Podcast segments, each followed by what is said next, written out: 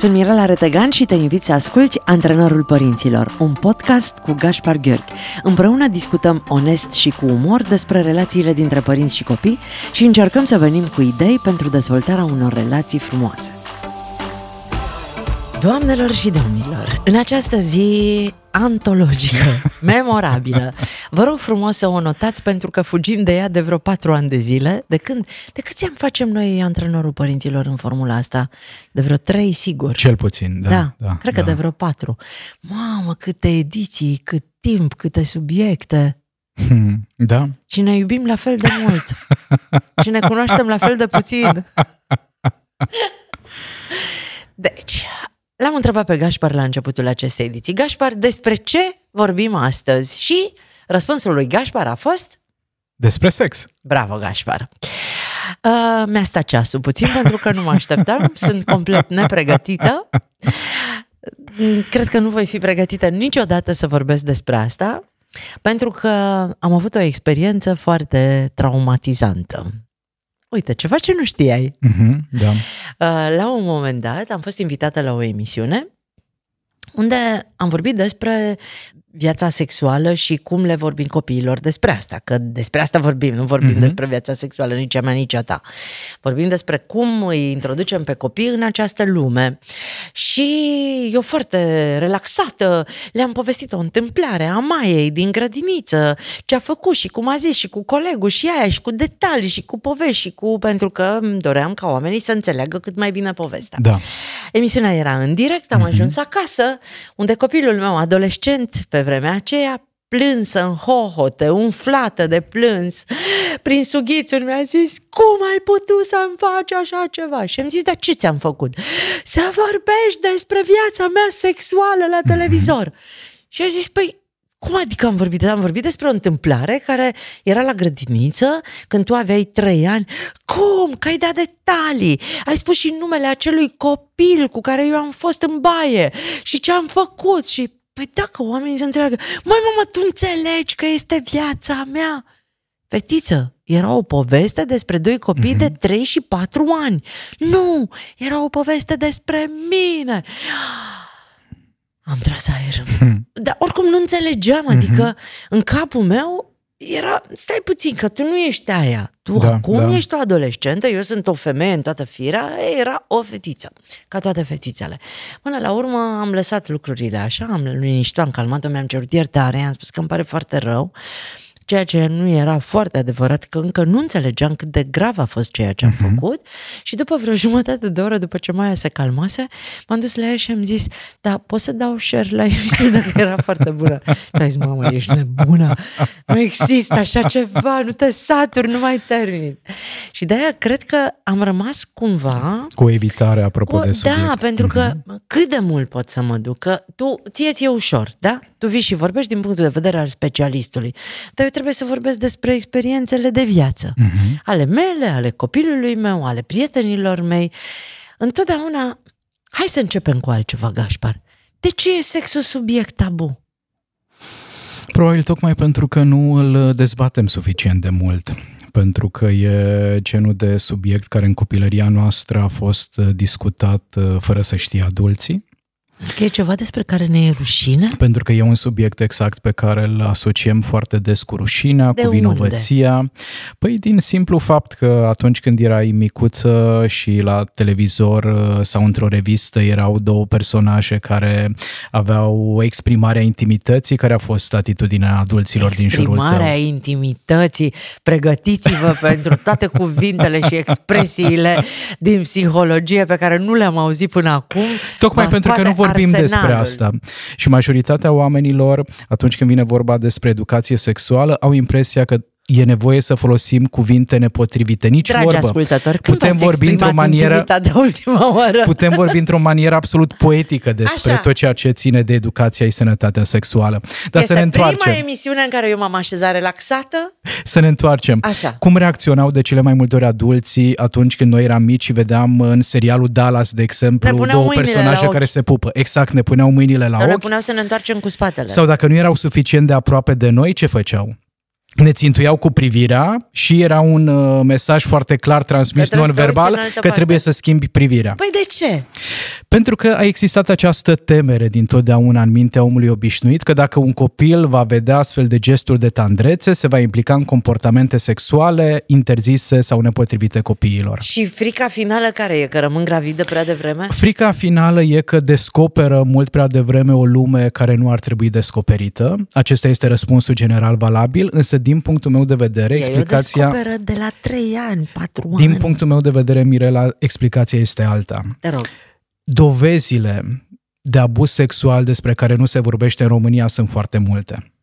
Și de cele mai multe ori părinții încercau să-și protejeze copiii de orice expunere la astfel de gesturi de intimitate, pentru că de fapt voiau să-și protejeze copilul interior de momentele în care au fost expuși la uh, experiențe sexuale nepotrivite pentru acea vârstă. Ok, și acum eu o să-ți spun că Sandra O'Connor, Mhm. uh psihologa din Târgu Mureș, care are și ea o carte uh, De parenting de foarte parenting, bună. da, și care e un om absolut minunat. Eu am cunoscut-o, am întâlnit-o pentru prima oară la TEDx la Târgu Mureș. Și în speech-ul ei, Sandra, și sper că nu, se, nu cred că se supără pentru că ea a vorbit acolo, în speech-ul ei, public, există public asta, a povestit pentru prima oară cu părinții ei în sală și cu fratele ei în sală, cum la șapte ani a suferit un abuz sexual. Împreună cu o prietenă, cineva, un bărbat, le-a uh, răpit, le-a dus într-un loc în care le-a făcut rău și uh, în camere separate, după care a încercat să le uh, elimine, ca să nu spunem alt cuvânt, uh, și uh, nu s-a întâmplat asta. Ulterior, povestind eu cu Sandra, Sandra mi-a zis, eu eram crescută în puf, eram crescută în toată iubirea și în toată protecția, eu nici n-am știut ce mi s-a întâmplat. Eu am realizat la adolescență Da. că la șapte ani eu am suferit un abuz sexual pentru că atunci eu nu știam ce mi se întâmplă, tocmai pentru ceea ce ai spus tu, Gașpar, mai devreme.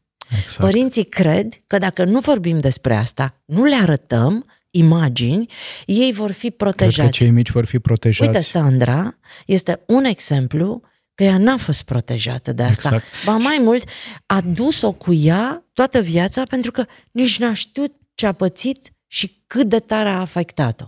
Și de cele mai multe ori e important de știut că nu lipsa de educație ne protejează, ci prezența informațiilor clare care ne ajută să facem diferența între ceea ce este firesc și normal și ceea ce este nefiresc. Iar Sandra îmi spunea că n-a vorbit cu nimeni pentru că în toată copilăria a auzit.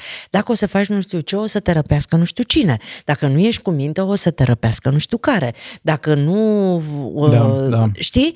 Și faptul că a fost răpită, uh, i s-a părut uh, cu siguranță un rezultat al uh, lipsei ei de cumințenie. Așa că Exact. mare grijă, dragi părinți, De cum aceea- puneți problema Și de aceea e copiilor. atât de important, Mirela, să învățăm să folosim un vocabular care să nu distrugă, ci din contră să stârnească încredere, siguranță, deschidere, curiozitate, apropo de cum abordăm noi subiectul sex Ok. astăzi. Când este bine să începem să le spunem copiilor despre asta și în ce fel? Înainte de toate, aș vrea să punctez faptul că educația sexuală nu se referă la actul sexual în sine. Se referă și la asta, dar e un concept mult mai bogat de atât. Educația sexuală începe încă din momentul în care îl ajutăm pe copil să-și uh, denumească corect părțile corpului. Cucu și, și păsărica. Exact, ăsta, ăsta e limbajul colorat pe care îl folosim de regulă. Însă dacă avem un cot, dacă avem ochi, dacă avem urechi, înseamnă că avem penis, înseamnă că avem vulvă, înseamnă și că avem vagin. penis? Să spunem penis. Ok. Să spunem penis, da. Eu da. cred că CNA-ul nu are nimic împotrivă. Că Sunt spunem... cuvinte care există în dicționar, nu Ok. au nicio conotație peiorativă. Copiii pentru a fi protejați, copiii pentru a ajunge adulți cu un sine sexual sănătos, au nevoie de un limbaj suficient de Ok, și băieților, pentru băieți spunem penis și pentru fete? vulvă, vagin, depinde la care parte a organului sexual ne referim. Și e foarte important să-i spunem copilului că acesta este limbajul academic, științific, da, că mai există și alte sinonime care sunt non-științifice și pe care le folosim, de exemplu, cucu, păsărica, cocoșelul. Ok. De ce vorbim despre ureche cu toată gura și când spunem vagin, o spunem așa în șoaptă? Pentru că e tot uh, acest bagaj de mesaje care ne-au transmis că e interzis să vorbim despre asta, bagaj care s-a activat acum. Uh, Vă avertizăm că în această emisiune veți auzi cuvinte gen penis și vagin, uh, despre care vom afla tot în această emisiune că sunt foarte normale în vocabularul nostru. Exact. Și începe odată cu momentul în care îl ajutăm pe copil să-și eticheteze corect părțile Bun, corpului. Deci, primul lucru, nu e ăla care a zis Gașpar, primul lucru este ca voi părinții să începeți să le folosiți, scrieți-le de mână ca să vă obișnuiți cu ele și folosiți-le cât mai des, Da, da? exact. Nu mai ziceți, te-ai șters la puță? Ziceți, te-ai șters la... Penis, exact. Vagin. Te-ai spălat, te-ai, Ai pus e mâna- curat corpul, exact. Dar da. vezi că nu-mi vine să zic. Pentru că nu suntem obișnuiți cu asta. Dar e doar o chestiune de exercițiu. Deci Gașpar Mirela. m-a introdus într-o zonă de disconfort total. Ceea Cei ce care- are sens. Cei care se uită video pot să vadă o, o parteneră de discuție adunată toată, deci sunt cu mâinile, uite-te la deci uite-te Și e la în mine. regulă, e în regulă. Ai nevoie să te simți în siguranță. Asta Da. facem atunci când căutăm să... Cum o cheamă? E o doamnă foarte drăguță de la Timișoara care se ocupă de citirea limbajului corpului. Îmi scapă acum. Mhm. Sandra, cred că, tot Sandra. Cred că. Trebuie să o caut. Are un nume sârbesc, ceva. Mi-a plăcut foarte tare de ea. Cred că ar avea foarte multe de spus despre cum stau eu acum la această... Ce? Ia uitați-vă, Gașpar, ce... Dar tu de ce ești așa relaxat? Poate doar pentru că am abordat un pic mai des acest subiect uh, în diferite Adică folosești alte aceste contexte. cuvinte mai des? Mm, Poate că prin prisma meseriei uh, am fost nevoit să, După să le ce, folosesc. după ce normalizați prezența cuvintelor penis și vagin în uh, vocabularul vostru, uh, începeți să le folosiți în discuțiile cu copiii. într-o manieră firească și normală, ceea ce pe copii nu îi va surprinde. Normal, că la fel cum află cuvântul carte Da, sau cuvântul buton, află și cuvântul penis. exact. După care mergem uh, și înaintăm un pic în vârstă și copiii vor fi curioși de diferențele care există între propriul corp și corpul uh, fratelui, al colegii de la grădiniță și așa mai departe. Dragi și aici, părinți, n-așteptați să înaintați voi prea mult în vârstă, pentru că ei înaintează foarte repede. da, da, Deja da. pe la trei ani încep să vadă diferența. Sigur, sigur, sigur. E, exact asta e vârsta. Tu, Gașpar, dar e ok să ne vadă goi copiii? Până la o anumită vârstă, da. Până la o anumită vârstă a copilului, mă refer, nu neapărat a părintelui. Păi dacă o, să părinte- vedem, o să vedem că adesea, deja în perioada de școlaritate mică, clasa 0, clasa 1, a 2, a 3, copiii vor începe să transmită acel iac când o văd pe mama în sutien sau când îl văd pe tata în boxeri. Eu mergeam cu Maia în vama veche de când avea 2 ani și pe la 7 ani ai Maiei, 6 ani ai Maiei, l-am dus pe tata în vama veche. Mm. Dacă îl vedeai pe tata cum stătea cu mâinile desfăcute în fața oricărui, uh, oricărui trup gol să nu vadă copilul. nu știa Da, cum să, da, cum să da, păzească da. pe Maia să nu vadă. A renunțat într-un târziu că tăți erau dezbrăcați așa ceva, Hmm. n-am mai văzut în viața lui, dar pentru Maia a fost uh, simplu să abordeze pe urmă goliciunea, în Mhm. general, n-a avut o problemă cu părțile corpului. Ceea ce e o altă componentă importantă a educației. Deoarece dacă noi ne rușinăm atât de mult de nuditate, asta s-ar putea să ne afecteze destul de mult relația cu propria persoană și după aceea relația cu partenerii de viață de la vârsta adultă. Rămânem la normalizarea corpului și a organelor sexuale în uh, vorbim despre anatomie până da, la urmă, da. în viețile copiilor noștri. Am introdus cuvintele pe care le folosim da. așa cum sunt ele în dicționar și cum bine ar fi să le putem folosi toată viața. Să facă parte din vocabularul familiei. Nu e ok să-i zici uh, uh, păsărică și... E, e ok, doar să știe copilul că acesta e un limbaj uh, definit mai degrabă de uh, sinonime, nu neapărat științifice și că aceste părți ale corpului au o denumire foarte clară. Și când se duc la grădiniță și încep să se descopere singuri, da. Îi Aici... lăsăm să se descopere singuri sau avem grijă să îi ajutăm să se descopere? Iar, iar depinde foarte mult de cât de dispuși sunt părinții să se implice în tot ceea ce ține de parenting și de educația copilului, pentru că uh, s-ar putea să fie o idee înțeleaptă să cumpăr o carte uh, de educație sexuală preșcolară și să vorbesc cu copilul meu despre diferențe, sau să mă trezesc că mă sună educatoarea de la grădință și îmi spune că în baie băiețelul meu cu o altă colegă de grupă și-au descoperit părțile corpului. Nu e neapărat o tragedie nici asta, pentru că în momentul respectiv nu facem referire la un act sexual în sine. Însă s-ar putea să fie un pic mai benefic pentru psihicul copilului să fie pregătit dinainte de către părinte. Să nu fie luat prin surprindere, să nu poate să nu se implice în atingeri care ar putea să creeze un disconfort păi atât propriei persoane.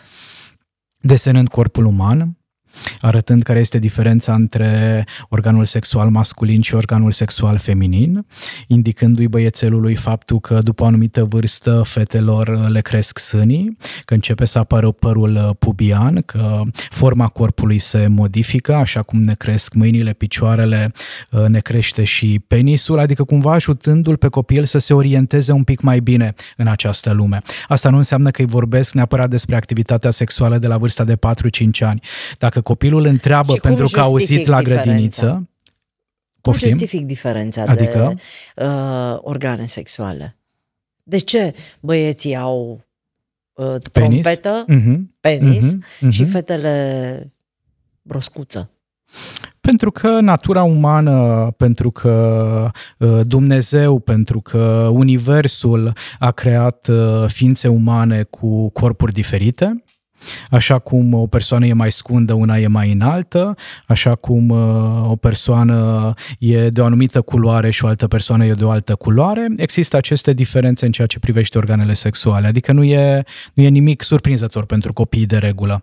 Ei sunt foarte deschiși la minte. Noi adulții s-ar putea să fim un pic mai uh, reticienți și un pic mai, mai rezervați. Deci putem să desenăm corpul uman? Putem să desenăm, putem, să putem cumpăra atlas. exact un atlas, putem cumpăra cărți, din fericire deja există pe piață uh, suficient de multe opțiuni în această direcție. Putem să ne uităm, să căutăm pe YouTube noi, în calitate de adulți, înainte un video care și dacă să... în familia noastră unul dintre părinți consideră important și celălalt consideră că nu trebuie să vorbim despre asta cu copiii, cum manageriem.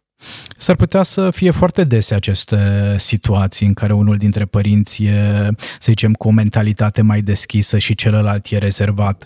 Poate ar merita purtat un dialog și de văzut care e teama părintelui care se opune, pentru că cu siguranță acolo există ceva, fie o lipsă de educație, fie un abuz sexual, fie o experiență, fie ceva ce îl determină pe acest părinte să evite confruntarea cu acest subiect sau o anxietate legată de unde ar putea duce o astfel de discuție discuție sau poate acest părinte are încredere foarte, foarte mare în anumite voci bisericești care ne spun că orice ține de partea asta de educație sexuală e un păcat și aceasta este o realitate. Și atunci părintele respectiv s-ar putea să își înțeleagă un pic mai bine uh, mintea și propriile îngrijorări dacă ele sunt puse în cuvinte și discutate cu jumătatea sa. Uite, mă gândeam să le dăm temă pentru Facebook, să intre pe antrenorul părinților și să scrie la comentarii penis egal și să ne scrie toate expresiile pe care le-au da, auzit, da, da. Uh, vagin egal și să ne scrie toate expresiile pe care le-au auzit. Și ca să normalizăm acest cuvânt, dar să aflăm și toate diminutivele da. și sinonimele pe care, regionalismele și arhaismele pe care le uh, știu oamenii legat de aceste expresii. Mi se pare foarte important uh, ceea ce ai spus tu de la această normalizare a abordării în limbaj Uh-huh. Pentru că de aici vine greutatea. Sigur. Din felul în care vorbim despre ele. Ele există oricum, nu le putem anula, nu le putem nega, am, copiii le văd. Da, am citit de curând uh, un, un citat, nu mi-l amintesc exact, dar e ceva de genul că limitele limbajului reprezintă limitele lumii noastre. Ah, ce frumos! Am auzit și eu tot așa un citat care mi-a plăcut foarte tare. Oamenii te vor duce doar până acolo unde au ajuns ei. Da. Mi se pare foarte frumos. Da, limitele limbajului sunt limitele lumii noastre. Lumii noastre. Dar lumea largă Sigur. e dincolo da, da, de limbajul da. pe care noi îl cunoaștem. Am aflat în prima parte că e bine să normalizăm felul în care ne exprimăm, că de aici ne vine frica, pentru că nu putem să ascundem un corp gol sau anumite părți ale corpului, avem o problemă în felul în care vorbim despre ele. Și abia atunci uh, simțim greutatea. Și că să spunem penis și vagin, așa cum spunem ureche, stomac, ficat, ochi, uh, limbă, ar trebui să devină o normalitate. O normalitate care îi ajută pe copiii noștri să se protejeze de experiențe care ar putea să reprezinte o formă de abuz sau de traumă pentru ei. Am mai stabilit tot în prima parte că protecție nu înseamnă lipsa de cunoaștere exact. și nu-i ținem departe de pericol dacă ei nu știu ce este pericolul, ci din potrivă. Iar acum aș vrea să ne ducem în partea cea mai hard a discuției, cum vorbim despre reproducere. Cred că înainte de a vorbi despre reproducere, Mirela, al treilea pas în viziunea mea, și s-ar putea ca fiecare psiholog să aibă o altă viziune, dincolo de faptul că îl ajutăm pe copil să-și eticheteze corect părțile corpului, să facă diferența între uh, cum arată corpul unei fete, cum arată corpul unui băiat și așa mai departe. Al treilea pas important uh, și tot așa undeva în perioada asta de preșcolaritate, școlaritate mică, e să îndrăznim să vorbim cu copilul despre faptul că aș atinge anumite părți ale corpului creează plăcere și o stare de bine. Exact așa cum în momentul în care mi este foarte sete, beau o gură de apă și mă simt extrem de bine, atunci când mănânc din uh, prăjitura uh, delicioasă pe care o face bunica sau din supa pe care a pregătit-o tata, uneori în momentul în care mi-ating zonele intime s-ar putea să simt o stare de bine și acesta nu este un lucru rău, important e doar să fac asta în propria intimitate. Doamna doctor uh, Mihaela îmi scapă numele de familie acum, a creat una dintre cele mai mari clinici din România, o rețea întreagă și este un pediatru pe care eu l-am cunoscut acum foarte mulți ani, având un cabinet micuț, că de acolo a plecat, din dorința ei de a crea o zonă uh-huh. safe în sănătatea copiilor, îmi povestea uh, când am întâlnit ultima dată că 8 din 10 copii uh, se masturbează își ating zonele intime pentru a-și crea plăcere, dar uh, unul din o mie de părinți observă și identifică asta și uh, că din punctul ei de vedere ca pediatru, copiii trebuie lăsați în pace, nu trebuie uh, agresați și nici uh, nu trebuie să le interzicem să facă asta, trebuie doar să o transformăm să le facem într-o educație. normalitate da, da. care să se întâmple în intimitate. Exact, exact. Tu vezi Experiența... ce mult e legat cuvântul intimitate de... Absolut, pentru că sex înseamnă intimitate. Într-o primă fază intimitate cu propria persoană și după aceea, în adolescență sau la vârstă adultă, intimitate cu o altă persoană. Ce mai este atât de intim în viața unui om? Probabil că iubirea. Și credința. Credința. Legătura exact. cu Dumnezeu. Moartea. Și poate dacă noi am vorbit despre sex copiilor noștri în acest context, sunt câteva lucruri în viața noastră care ne privesc pe noi. Da. Și sexul face parte așa cum credința... Sexul definește condiția umană la fel ca orice altă trăsătură născută a ființei umane. Uh-huh. Și dacă am îndrăznit să vorbim despre asta mai mult, societatea ar fi mai sănătoasă, starea noastră de bine ar fi amplificată, nivelul de fericire al crește, durerea și suferința s-ar uh, diminua. Bun, recapitulăm, că e foarte important. Uh, normalizăm felul în care exprimăm exact. Uh, cuvintele, limbajul, intimitatea dintre doi da, oameni. Da. Apoi diferențele facem fizice um, o evaluare vizuală a diferențelor fizice Da, și da. le arătăm copiilor Mhm. efectiv ce înseamnă aceste diferențe. Apoi vorbim despre efectul pe care îl are atingerea acestor Da. zone și uh, despre faptul că e ceva ce ne privește și pe Că e care ceva nu intim. împărtășim Da, cu da. toată lumea. E ceva ce ține de noi, e ceva ce este în regulă, pentru că corpul uman are această absolut minunată capacitate de a transmite plăcere. Așa cum facem la toaletă cu ușa închisă, Exact, exact. că nu vrem să ne vadă toată lumea Da, în acele da, momente, nici când ni se întâmplă asta nu vrem să ne vadă Și toată de asemenea îi transmitem foarte clar copilașului că până la o anumită vârstă, cât mai îndepărtată, nimeni nu are voie să-i atingă zonele intime. lumea. De ce? După o anumită vârstă, nici măcar părinții ar fi indicat să nu atingă zonele intime ale copilului, pentru că țin de propria intimitate. Dar dacă el întreabă de ce, ce îi spunem? Pentru că asta este o regulă prin care mă protejez. Așa cum nu uh, mănânc uh, mâncare căzută pe stradă, așa cum uh, nu îi las pe oameni în public să mă șteargă la fund în condițiile în care sunt copil și nu îi cunosc, așa cum există aceste limite și granițe care definesc buna funcționare a societății, există limite și granițe și în ceea ce privește intimitatea, iar dacă vine cineva și vrea să violeze, probabil că nu e un termen potrivit pentru un copil, vrea să uh, agreseze, vrea să profite, căutăm un cuvânt care să fie potrivit pentru copil, Mhm. asta e important, să înțeleagă mintea copilașului. Vine cineva și are un gest, are o atingere la adresa ta care, e, care ți invadează intimitatea, vii și îmi spui. Asta trebuie să fie o altă regulă discutată cu copilașul, de către mama, de către tata, de către bunici, pentru că doar astfel îi putem proteja pe copii. În niciun caz nu le spunem nimic din care ei să creadă că au meritat asta, Nici vorbă. că este vina lor, că uh, ar fi trebuit să fie mai atenți și vor ascunde pentru tot restul Responsabilitatea noastră ca adulți, ca părinți, e să-i protejăm pe copiii noștri, nu să-i judecăm, nu să-i criticăm. vieții. Bun. Și acum hai să ne ducem la acel moment în care ei ne întreabă cum se fac copii. Și aici, din nou, putem lua o carte de anatomie, să vedem ce povești sunt uh, prezentate acolo. Desigur că iar depinde foarte mult de vârsta copilului. Dacă e un uh, copilaș uh, micuț, uh, putem uh, vorbi despre peștișorul, care înnoată din corpul tatălui și, sau din corpul bărbatului și ajunge în corpul femeii și acolo se produce un adevărat miracol. Asta cu peștișorul eu n-am auzit-o N-ai până auzit-o acum. cu... Nu, cu... nu, trompeta, cocoșelul, Aha, aha. Uh-huh, dar cu peștișorul e interesant. uh-huh. Ok. Ce și variante pentru, mai ai? pentru unii copilași are, are sens. Uh, Ce ai mai auzit tu așa prin cabinet?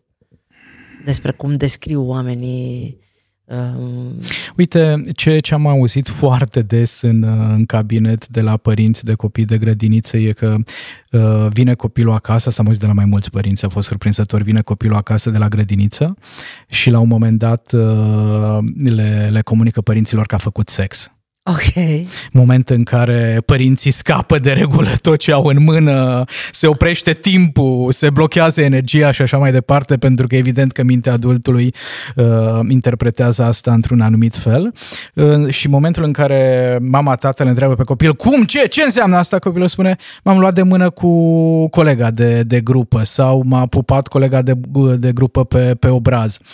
Iar e nevoie să coborâm în realitatea copilului și să realizăm că felul în care noi interpretăm lucrurile e diferit de felul în care copilul are nevoie să, Să să știi că sunt înțeleagă copii lucrurile. care cred că dacă s-au pupat pe gură au rămas Da, gravizi. da, da, da, da. Apropo de lipsa de, de lipsa de educație.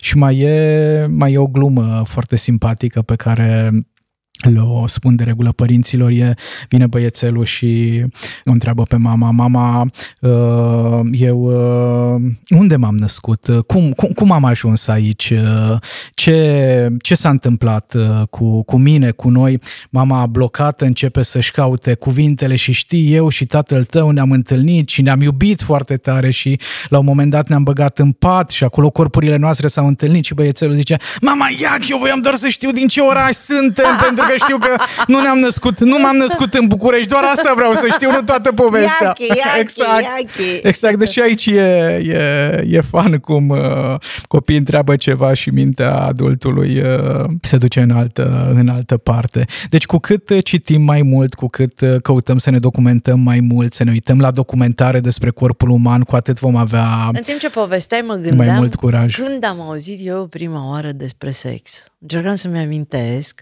Tu când ai auzit prima oară despre sex? Mai ții minte care a fost prima ta interacțiune? Nu vorbim despre primul, prima au, au, întâmplare. Am, am, am în minte două um, interacțiuni încă din perioada de grădiniță. Un moment în care în spatele unei mașini uh, ne-am pupat cu una dintre fetițele care locuia în blocul în care locuiau și bunicii mei și și acum uh, retrăiesc acel moment al uh, corpul meu a reacționat într-un fel. Inima a bătut Gașpar.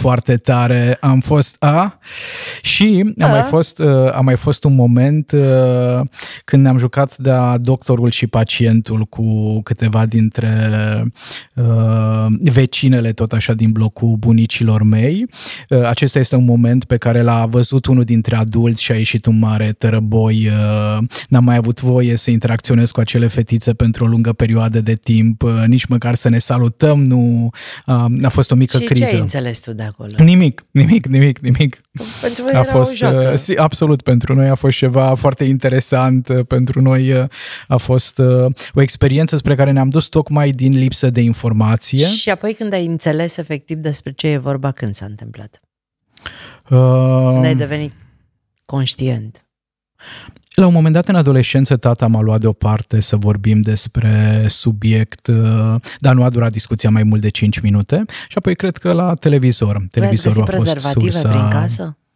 Uh, nu. Noi am găsit la un moment Nu. dat un prezervativ și l-am umplut cu apă. Da, și sunt foarte multe familii în care s-a întâmplat Da, copiii asta. imaginându-și că sunt baloane. Da, exact. Și l-am umplut Da. cu apă și nu înțelegeam de ce e atât de cremos Mhm. și Alunecos Da, balonul. Da. lubrifiat. Am aflat a, în, mai încoace că se numește lubrifiant. Eu am aflat dincolo de întâmplările pe care le avem când suntem foarte Da. mici, cam trei și eu genul ăsta de Mhm. stăteam cu Gobi și cu Tibi și cu pițurii sub masă și ne verificam uh, Exploram cine ce uh, are. biologia. Da, explorăm biologia. Ce face copilul tău? Explorează biologia cu copilul tău. Dacă n-ai știut că e pasionat de biologie, îți spun eu acum. Uh, dar uh, primele detalii despre contactul sexual, de exemplu, eu le-am descoperit în cărți Mhm. și le-am descoperit în romane. Pentru cei care nu știu, Liviu Rebreanu, aveam un program școlară din gimnaziu Mhm. și în Răscoala și în uh, Ion există niște scene de uh, descoperirea sinelui. Cum ai zis cu intimitatea? Sinele sexual. Și, da, și cu intimitatea. Ai zis, ai zis cumva, Uh, ai zis o expresie Nu la mai începutul știu. emisiunii. Trebuie să ascultăm încă o dată emisiunea. cum mi se zice la contactul sexual. intimitate fizică sau? Nu, ceva, nu, Nu, nu, nu. ceva Ceva mai poetic, interesant, da, mai pare, poetic. Pare de una, pare de una uh, scriitor. Și acolo am descoperit primele scene, pentru că pe vremea mea Da. nu exista nici internetul, nu existau nici reviste. Nici Sandra Brown nu a apăruse încă nu, în România. Nu, nu, nu, nu a apărut nimeni. Dar în Sandra Brown existau scene? Oh, da, da. A, eu n-am asta, citit. apropo, asta apropo de uh, educație sexuală din cărțile mamei. Uh, Ok. Am uh, aflat multe lucruri. Că tu citeai pe șestache? Uh, Da, da, da, mă uitam să văd ce... De regulă, pe, pe coperta cărților erau uh, tot felul de imagini mai uh, uh, atipice și diferite de ce erau pe cărțile din uh, bibliografia școlară și am fost curios, da, de acolo am, Da. m-am inspirat uh, apropo de Deci, dragi, afla dragi părinți, răspunsuri. verificați bibliografia școlară a copiilor voștri. Vă garantez eu, Rebreanu a scris mult și bine pe tema asta și frumos, foarte frumos. Acolo am descoperit pentru prima oară uh, anumite semnificații pe care evident că nu avem cu cine să vorbesc despre asta, pentru că în primul rând la școală se trecea foarte ușor peste acest subiect, nici nu exista, chiar dacă făcea parte din programă, iar uh, ai mei primele discuții cu tata le-am avut uh, noi fiind deja Târziu. foarte mari Mhm. și tata plângându-se de faptul că viața trece și el n-a profitat suficient de mult din acest punct de vedere de tot ceea ce putea să facă.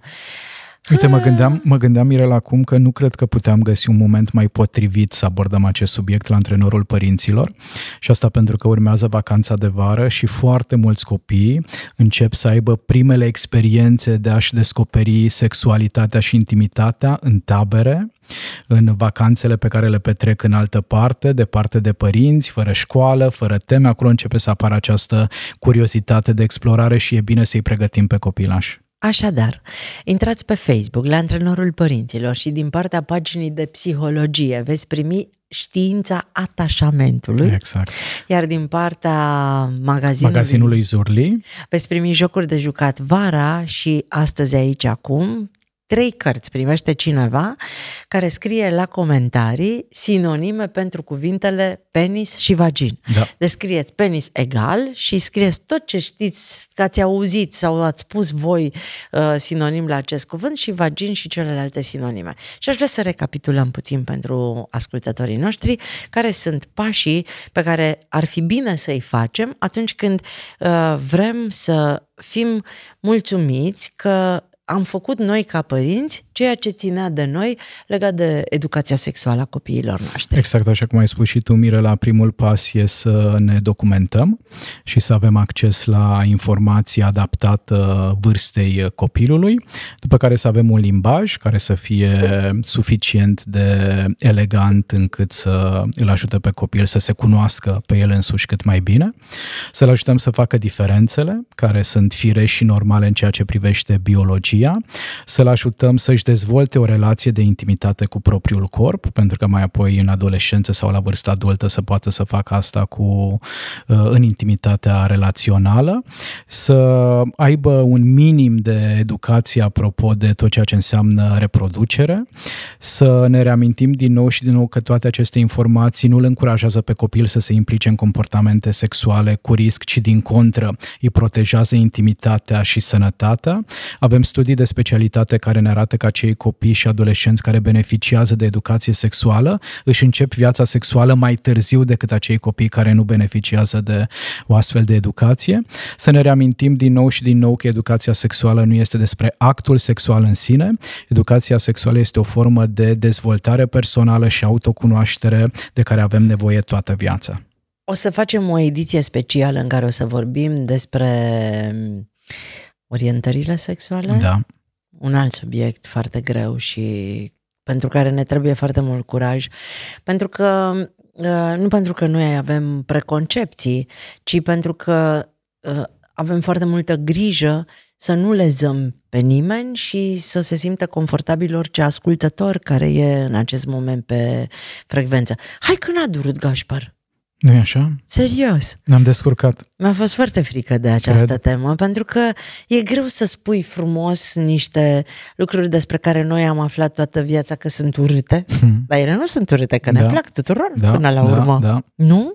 Există budismul care ne spune că erotismul e una dintre dimensiunile care duce la iluminare. Asta apropo de educația adulților. Deocamdată folosim reflectoarele din studio să ne lumineze. Iluminarea, Da. mai avem un pic de mers pe drumul ăsta. Gașpar, mulțumesc foarte mult! Mulțumesc și eu. Îi trimit pe oameni să asculte și pe uh, Spotify? Spotify celelalte ediții, dar îi invit și să te asculte pe tine cu Fetița Zurli în podcastul Fetiței Zurli, în uh, YouTube-ul Zurli și în uh, podcastul, în, în Spotify, pentru că mi se pare absolut fantastic felul în care voi normalizați acolo niște întrebări pe care le au copiii, iar Fetița Zurli reușește să te întrebe cu mintea și cu sufletul unui copil de 5 ani toate acele întrebări la care părinții de multe ori nu mai au răspunsuri. Mulțumesc pentru că ai acceptat Mulțumesc și eu. și până data viitoare îți doresc o duminică minunată și o săptămână excelentă. Asemenea. Dragi ascultători, intrați pe Facebook la Antrenorul Părinților, scrieți-ne acolo răspunsul în comentarii și nu uitați să găsiți bucurie în tot ceea ce faceți.